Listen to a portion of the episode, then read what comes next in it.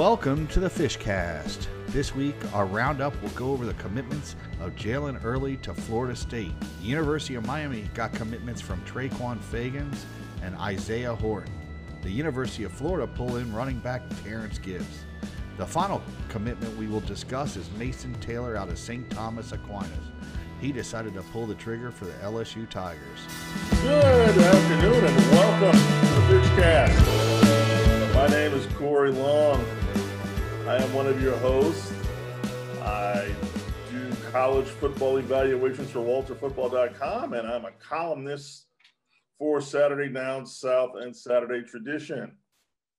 Joined as always by the director of scouting and general CEO of Elite Scouting Services, Charles Fishbein. How you doing, Fish? Doing great. Ready to go, man. Excellent. Excellent. And also joined by well-traveled former college coach. He's been at Rutgers and Hawaii and Florida State and NC State. Chris Demarest, Coach Demo. How you doing, Coach? Good to see you guys. Great to be on. Another great podcast coming. Another great podcast. We're going to get hot right out the box, talk about a few commitments. Commitments are starting to slow down as teams enter training camp this week and next week, but all three of the big in-state schools got a little something this week. They got a little something on the uh, recruiting pot. We're going to start off with the University of Miami. Uh, they got two players this past week, um, and um, first player is a wide receiver out of Tennessee, Isaiah Horton. Um, really, I looked at him. Uh, they, they beat out Tennessee for him. You know, got a little speed, kind of a six six three, like about one eighty five. Definite outside guy. What would you say, Fish? Yeah, you know, I when I watch the film, I, I liked his size. You know, he gives them a big target on the outside. Uh, you know, he shows very good hands. He can high point the football. You know, he, he lacks that great top end speed, but um, when you have that type of size, size gives is gives you that ability to get separation. They need a bigger, more physical receiver, a guy that they know on third and six they can throw the ball to, count on, and move the chains. And he'll also be very effective in the red zone. I think you could throw him some fade routes in the back of the end zone and uh, score some touchdowns. I like him. Um, is he a number one guy? Probably not.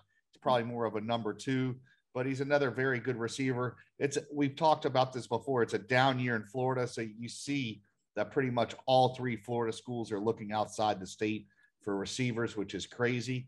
But it looks like that's what's going to happen this year. Yeah, to me, he looked like you know a red zone kid. Um, you know, going to be really good.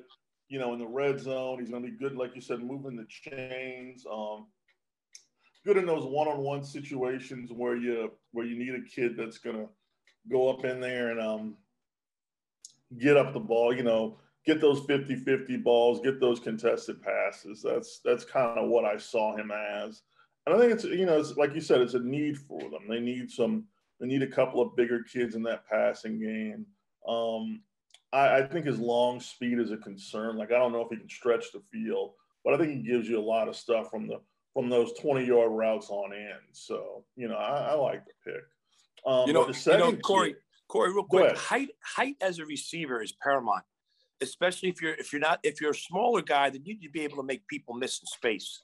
I mean, that's what you call a space guy. A smaller guy in the slot makes people miss, etc. But once you start getting the height involved and you get to those taller receivers, you'll be able to throw the ball, like you said, it in the red zone, um, where he's able to go up and get it. He's able to go, go compete with the corners that maybe are 5'11, 6 foot. That's why they keep getting corners bigger and bigger because they want to match up the size of the receivers because those guys can go up and get it. That's where these basketball talent comes in. But um, you're right. The height becomes extremely important, especially down in red zone when these quarterbacks can throw it up and they can go get it. Yeah, his size is going to make a difference. It allows you to get separation that you may not be to get when you're a bigger receiver. If the thing is, is if you have a six three guy that runs like a, a five ten guy, you've got a top ten pick in the draft. I mean, it's just you know, I mean, those are the Ja'Marr Chases, those are the guys, uh, the Jerry Jeudy types. Those guys don't exist a lot of no. times. So when you get a bigger receiver, the, I, I, remember watching Chase Claypool in high school, and people question whether he was fast enough. And you know what? You go look at him; he's one of the best young receivers in pro football because he's so big and physical. He could box corners out, like basically like a basketball player going for a rebound. Though their hips and that size in their lower body give them separation on smaller corners. So that's very important when you're talking about the bigger receivers. Yeah, absolutely. And again, it does fit a need for Miami, who does need to get bigger at the receiver position. They need to get more physical. They need to get some, you know, dare we say, you know, a little bit of a little bit of nastiness on the outside with those guys that can, you know, push some of those DBs around.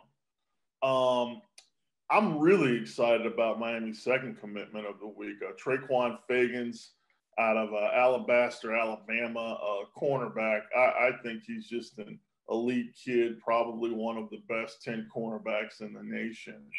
And I mean, you, you, you, turn on the film, he does it all. He's just, he's everywhere on the field. He's just a tremendous athlete. You know, this is somebody they got to be really excited about to pull a kid like this in that area, which means you're pulling him away from Alabama, you're pulling him away from Auburn. That's, that's impressive. You know, the thing about what, what this guy brings is when you run a scheme on defense, like uh, Manny Diaz does, you need to have your back end kids dynamite because a lot of times you're going to be left on an island because you want to get tackles for loss. You want to put pressure on the quarterback. So the guys behind you got to be able to play dynamic football. And he's one of those guys. You know, when you watch him on film, he's a flat out playmaker. When the ball's in his hands, he's special, whether it be kickoff return, whether he's playing on offense. He's just completely special. And as I said before, when we had um, Coach Seider, uh, on from uh, Penn State, the more running backs that you get on your roster that could play multiple positions, the better off you're going to be. And his kid fits into that category. I watch him play. He's a dynamic player. Yeah, you know, I don't get a lot of opportunities to see kids out of Alabama play live. I actually got a chance to watch this kid. He was part of the Mortals seven on seven football team, which is a Miami team. He was part of that team this year. So he went and played with one of some of the top players in Dade County this year. And the one thing I noticed at every event is he would call out the top receiver like, "Hey, I got this guy." And that's the one thing you have to have that confidence and that belief when you're a top-rated corner that you could cover anybody. And he's big, he's long, he's athletic. Um, when you go back and look at the history of the Miami corners, they've had some very good corners. Uh, one of them was a coach there, and Mike Rumph. They also had Antrel Rolle the versatility too that these guys aren't pigeonholed at one position. They could play outside, they could play fielder boundary, they could move into the slot, they could play safety. You can move them around and not get stuck at one position. They're physical enough to come up and play the run. And that, like you said, Manny likes to uh, blitz a lot and take chances. You, you, if you're going to take chances, your corners, you have to believe that they could cover the guy and shut him down because when you blitz, it's high risk, high reward. You know that if you don't get there, you better hope your corners could do their job. And this kid's just another one. Was great. We, we've talked about this. The one thing they've done a very good job this year. All if you look, all the DBs that they're bringing in are kind of similar. They're big, long, athletic guys. Play on both sides of the football. They're versatile. None of these guys are really just, hey, this is a slot corner. This guy's a safety, and that's all they can play every guy they're bringing in is versatile enough to play multiple positions on that back end. I, I, think you're 100% correct, Fish. And the same thing we discussed on here before about recruiting an O lineman that you want to have be able to play multiple positions on the O line. It's the same thing with the secondary or linebackers, whatever you recruit, especially those positions. You want those guys to be able to move them around like a chess piece. They can play corner, they can play safety, they can play slot, they can play whatever. And the multiple guys like that you have on your team, the better chance you have of success.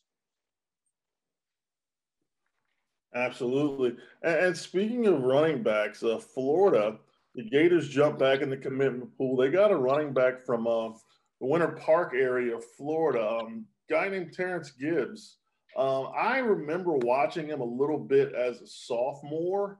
Um, I thought he was really good, really elusive. You know, kind of a kind of a quick back.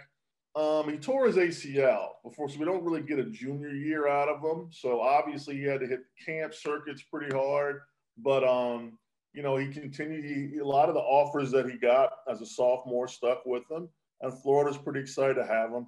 I think, you know, obviously you want to see how he looks when he gets into live football this year, but from all accounts, he camped very well. He looked very healthy. Um, and you know, the ACL injury isn't it's not a killer like it used to be, um, like it was maybe 20 years ago, maybe 30 years ago. You know, kids tear their unfortunately tearing a knee ligament is uh, you know, it happens a lot more frequently and kids recover from it a lot quicker. Um, I'm not sure. Did you see him camp this year, Fish? No, I watched what you saw, um, his sophomore film, and you know, if he's pre-injury back to what he was pre-injury, he was my number one back in the state of Florida this year. Um, if you take out the kid from IMG, he's a Florida kid.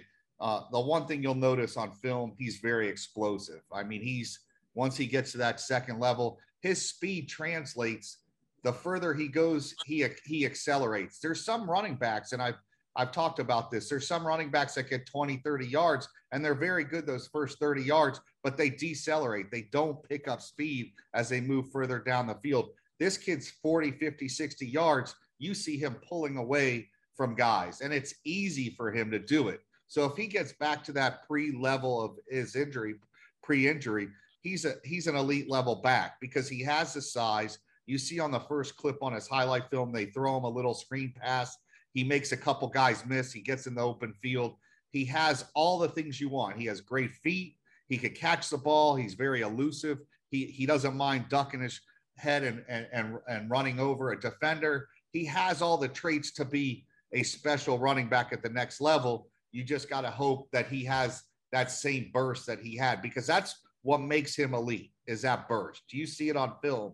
when he hits that hole and he gets in the open, he's gone. I mean, you may as well have the band play because there's nobody catching him. Yeah, he's got that long speed. That's that's the one another thing I noticed too is that, you know, is that speed like you said, 40, 50, 60 yards down the field that separates, you know, the good backs from the really good backs are the ones that can consistently go from one end of the field to the other and, and, and keep their acceleration, keep their top end speed. I think, like I said, I'm with you. If he's healthy, I think he's a great pick. Um, you know, coach, when you're recruiting a kid that's coming off of a major injury, you know, and you're getting him in your camp, what are you looking for in the out, out of that workout? Because you don't have, you know, you don't have a, you know, they've missed a year of football. I think it's very important that you have to know these recruits and what makes them tick. Did he attack the therapy? Did he attack it to become better than he was before he got hurt? If that's the case, then you're on to the right guy. If you're guy's like, oh man, I can't believe I got hurt. I got to go through all this. I don't know if you got the right guy. So knowing your recruit, as we said many times in the show, is extremely important, more than just watching him on film. You got to know what makes him tick. How determined is he? Does he want to be great? Those things. And if you got one of those guys that are coming off an injury that is repairable, but their hard work is involved to get back to where you were or even better, then you're on to the right guy. Look at Frank Gore. You know, here's a guy that was a big time running back. I, I think right after a big game at University of Miami, he had a, a knee injury. He's had, I think, two or three knee surgeries on ACLs, and he's look he's had a long productive career because he hasn't let it hold it back a lot of the acl injuries is mental it's not a physical thing because the surgery now is basically second nature to these guys that are doing the surgeries. It's whether the guy mentally could get over the fact that he got injured and does he trust his body and his knee that when he makes that cut or that move on a defender that he's going to trust that his knee's not going to give way and it's a lot of it's mental so if you could get over that mental side of it he should be all right yeah and the example that i look at is uh, Sony Michel if you yep. remember, if Sony gets tears, he has that amazing. I think it was his fresh, his either his eighth grade year. I think it was his first amazing year. Right, he was amazing yeah. as eighth grader. Then he tears his uh, ACL as a freshman, and you know he's young, so you're wondering how he's going to deal with it. And you and I, the first time anybody sees him in any sort of a workout situation is that that FSU camp. And, you know, he's the best back out there in a loaded field, in a field included like Alvin Kamara and Dalvin Cook and, you know, guys like that. He, you would have, you know, he just you would have never, amazing. you would have, yeah, you would have never known he was injured the way he performed. I mean, he, it, it, it looked like he had never been injured. and he performed at a super high level. But I think that is that kid. He he yeah. believes he believed in the surgeon. He believed in his ability. He he he had the faith and trust of, of people around him. So a lot of that it's it's that support group too. You got to have people around you that are positive and that build you up too. That hey, listen, yeah, you got injured, but your career is still ahead of you. Yeah, absolutely. Uh, next commitment, we're going Florida State. They dip into the, uh, commitment wing again, and they end up getting big offensive lineman uh, listed as a tackle. I think he's a guard. Uh, Jalen Early out of Duncanville, Texas. Um, I saw the film. Big kid. Um, you know, he definitely when he gets his mitts on you, he definitely can throw you around. You know, he's one of those kids. Uh, he's got. I think my only concern and the reason why I don't think he's a tackle is because he's got.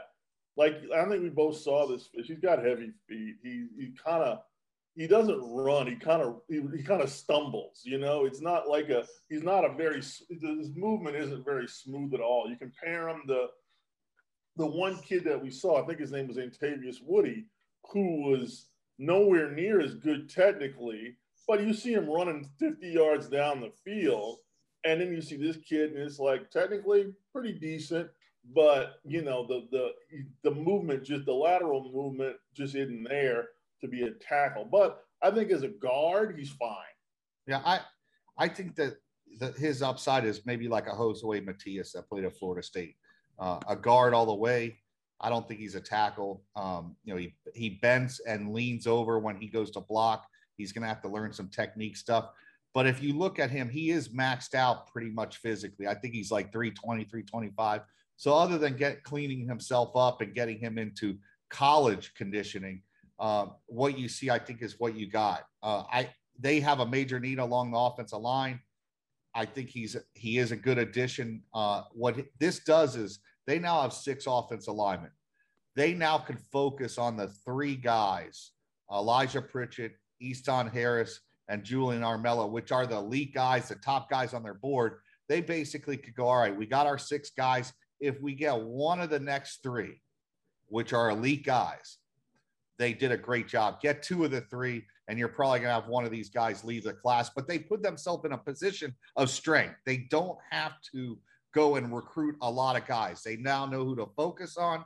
I think these guys are good enough, but they're not guys that you have to worry about decommitting. I think these guys, these offensive linemen, it, it's crazy. When you saw them at the FSU camp, they almost bonded together like they were already buddies and roommates and friend like they've been together. So I think this group understands that Florida State has a great opportunity. There's a reason why they're recruiting so many linemen. They have faith. Now you focus on those three guys that we I just discussed. East, like I said, Easton Harris, Elijah Pritchett, Julian Armella. If they get one of those three, this is the best O line class Florida State signed in the last decade. So they've put themselves in a very good position. These guys are all very similar that they've recruited so far. I think this kid's probably the least athletic and uh, and pro and most likely a guard where all the other guys have the versatility enough to play guard, center, or tackle. This guy's a guard all the way, and there's nothing wrong with that. But you got to make sure that he's okay with that because if he doesn't work out, you you're you're talking a guy that's basically going to be a backup at Florida State. Well, here's the thing. You know, he's a big human being, and it falls in the line of what Florida State has been doing. This recruiting class, which we talked about before in the show, which Fish just alluded mm. to, they're attacking the line because they need to. And this is another big human being. Um, you know, he bends well. He has long arms. Yeah, I see him pulling. But the thing that I concerns me, he's a leaner, meaning he leans on guys and is just so strong that he's able to move them at that level that he's at. Well, when you get to this next level, there's this guy, these guys big as strong as you, that your lean is not going to carry over. You're going to have to use your feet and other things to to make sure you move the guy. And that'd be my only concern. But he's a big human being, and I do project him inside Corey, even though he has those long arms and he and he bends well for a big guy. I still project him as an inside guy because he does pull. You know, I, I have a question. He goes to Duncanville High, which is one of the you know, it's a it's a loaded program in Texas. Uh, FSU has two commits from that school. Jarrell Powers, the tight end, is also from that school. I think they've got somewhere close to a dozen kids that are going to go. to D1 programs in this particular class.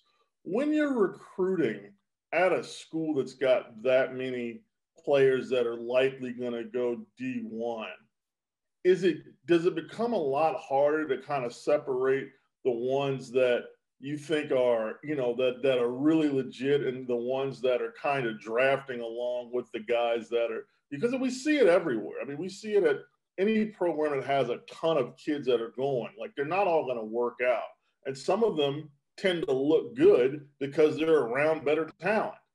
And you know, how do you how do you really separate? How do you really kind of separate that and realize, okay, this kid is not just a kid that's being enhanced because he's around some other great players. You know, I I, I remember, and I'll jump in real quick. I remember yep. talking to a coach that recruited that Jacory Harris, um, he, that that Northwestern team that was loaded, and he basically said, "Fish, you got to find the one guy on that team you like, and just recruit that one guy.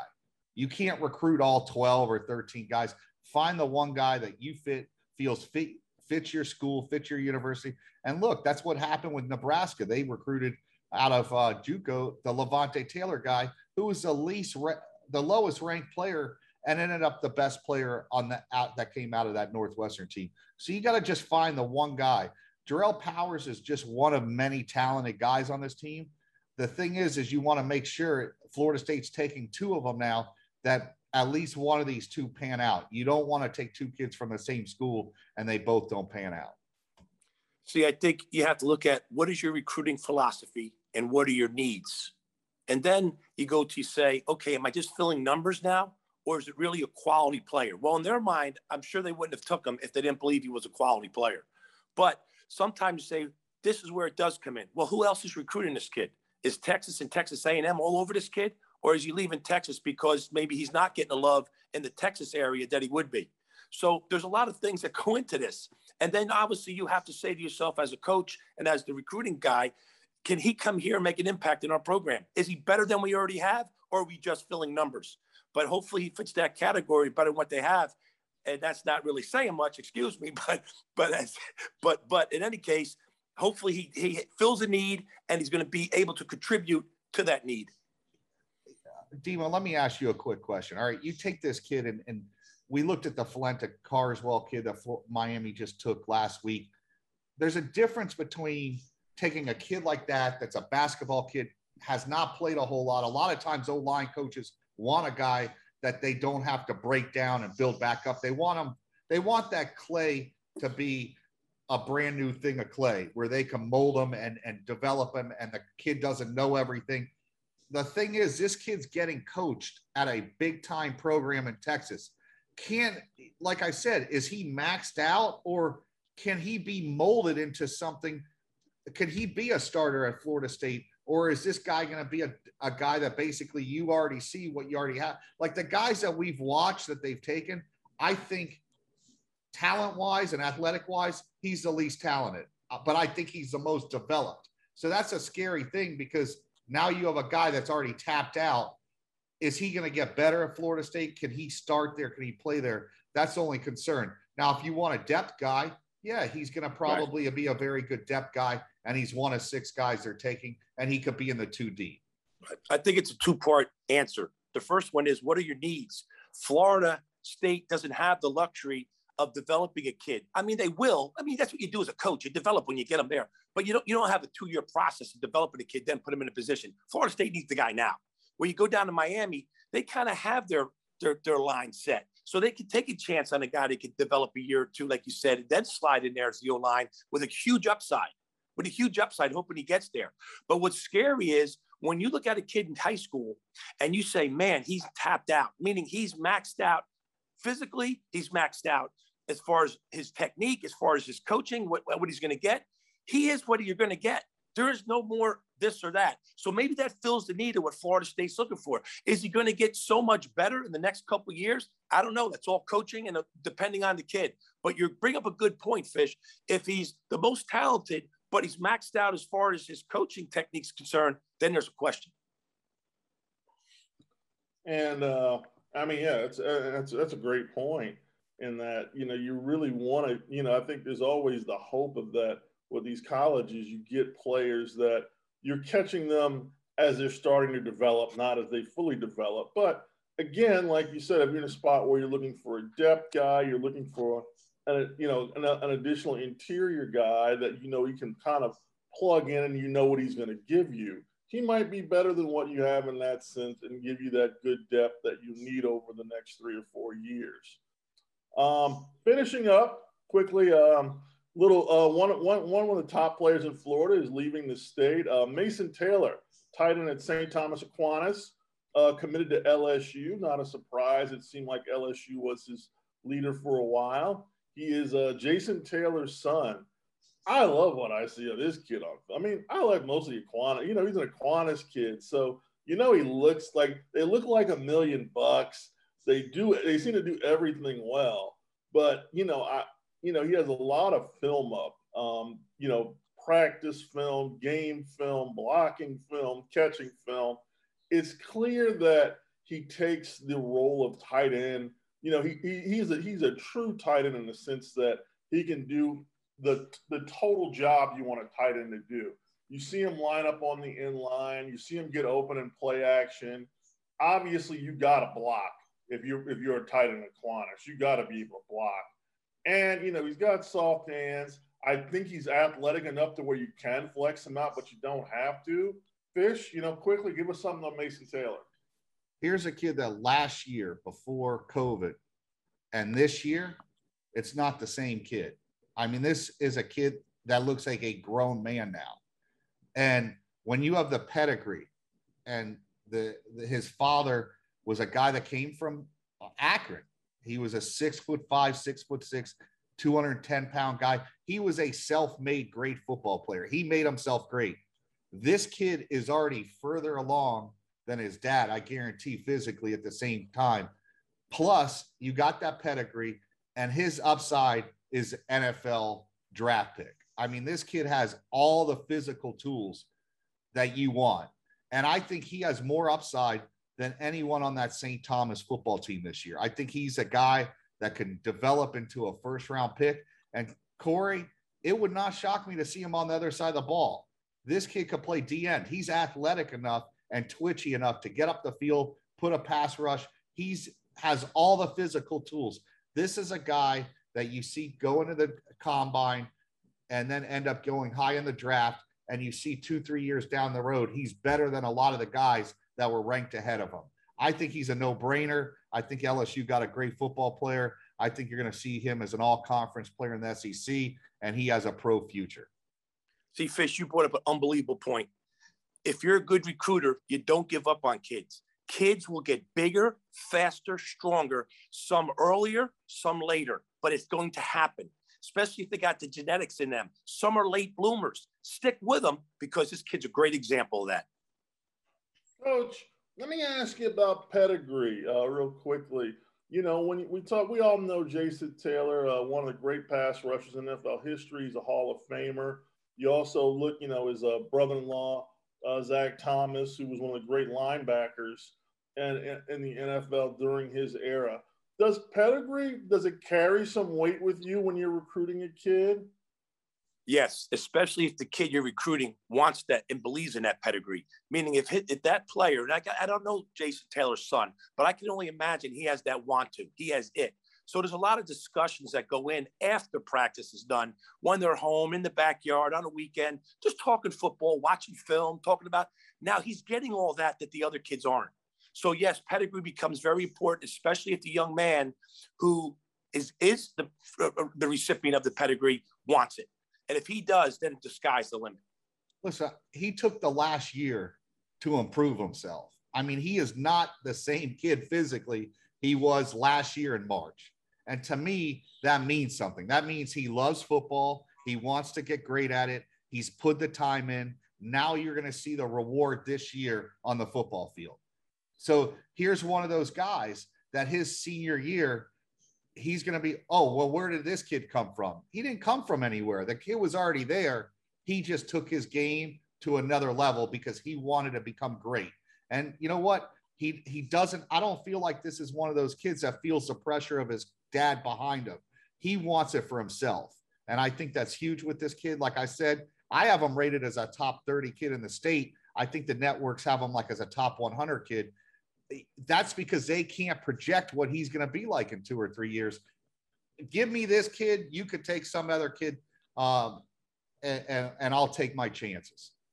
That's why I've always said, as a young man, you got to prepare like you're going to be what you want to be someday. That's so when it does happen, you're not shocked. And it's the same thing with this kid. He was preparing all along through his dad or his uncle, whatever, to be somebody when the time came, when he got bigger, faster, stronger. When it happened, he was ready for it. And that's what I try to tell kids all the time. Don't worry about the 11 year old highlight films. Sometimes you don't even know where those guys were. Yeah, it's easy to identify a kid at 11, 12. But when they're older in high school, do they have it? Do they have the pedigree? Are they going to get bigger, faster, stronger? That's the ones you better watch out for because they have something to prove. All right. And congratulations to Mason Taylor for his move to LSU and under you know the Aquinas program under Roger Harriott, a former guest on the Fishcast, and a, a great man in general and a great coach. We got a little bit of a surprise for you. So we're going to end part one right now and come back with part two. And we'll see. We have we might have a really big guest for you. We'll see. Be back. More of the Fish Cast.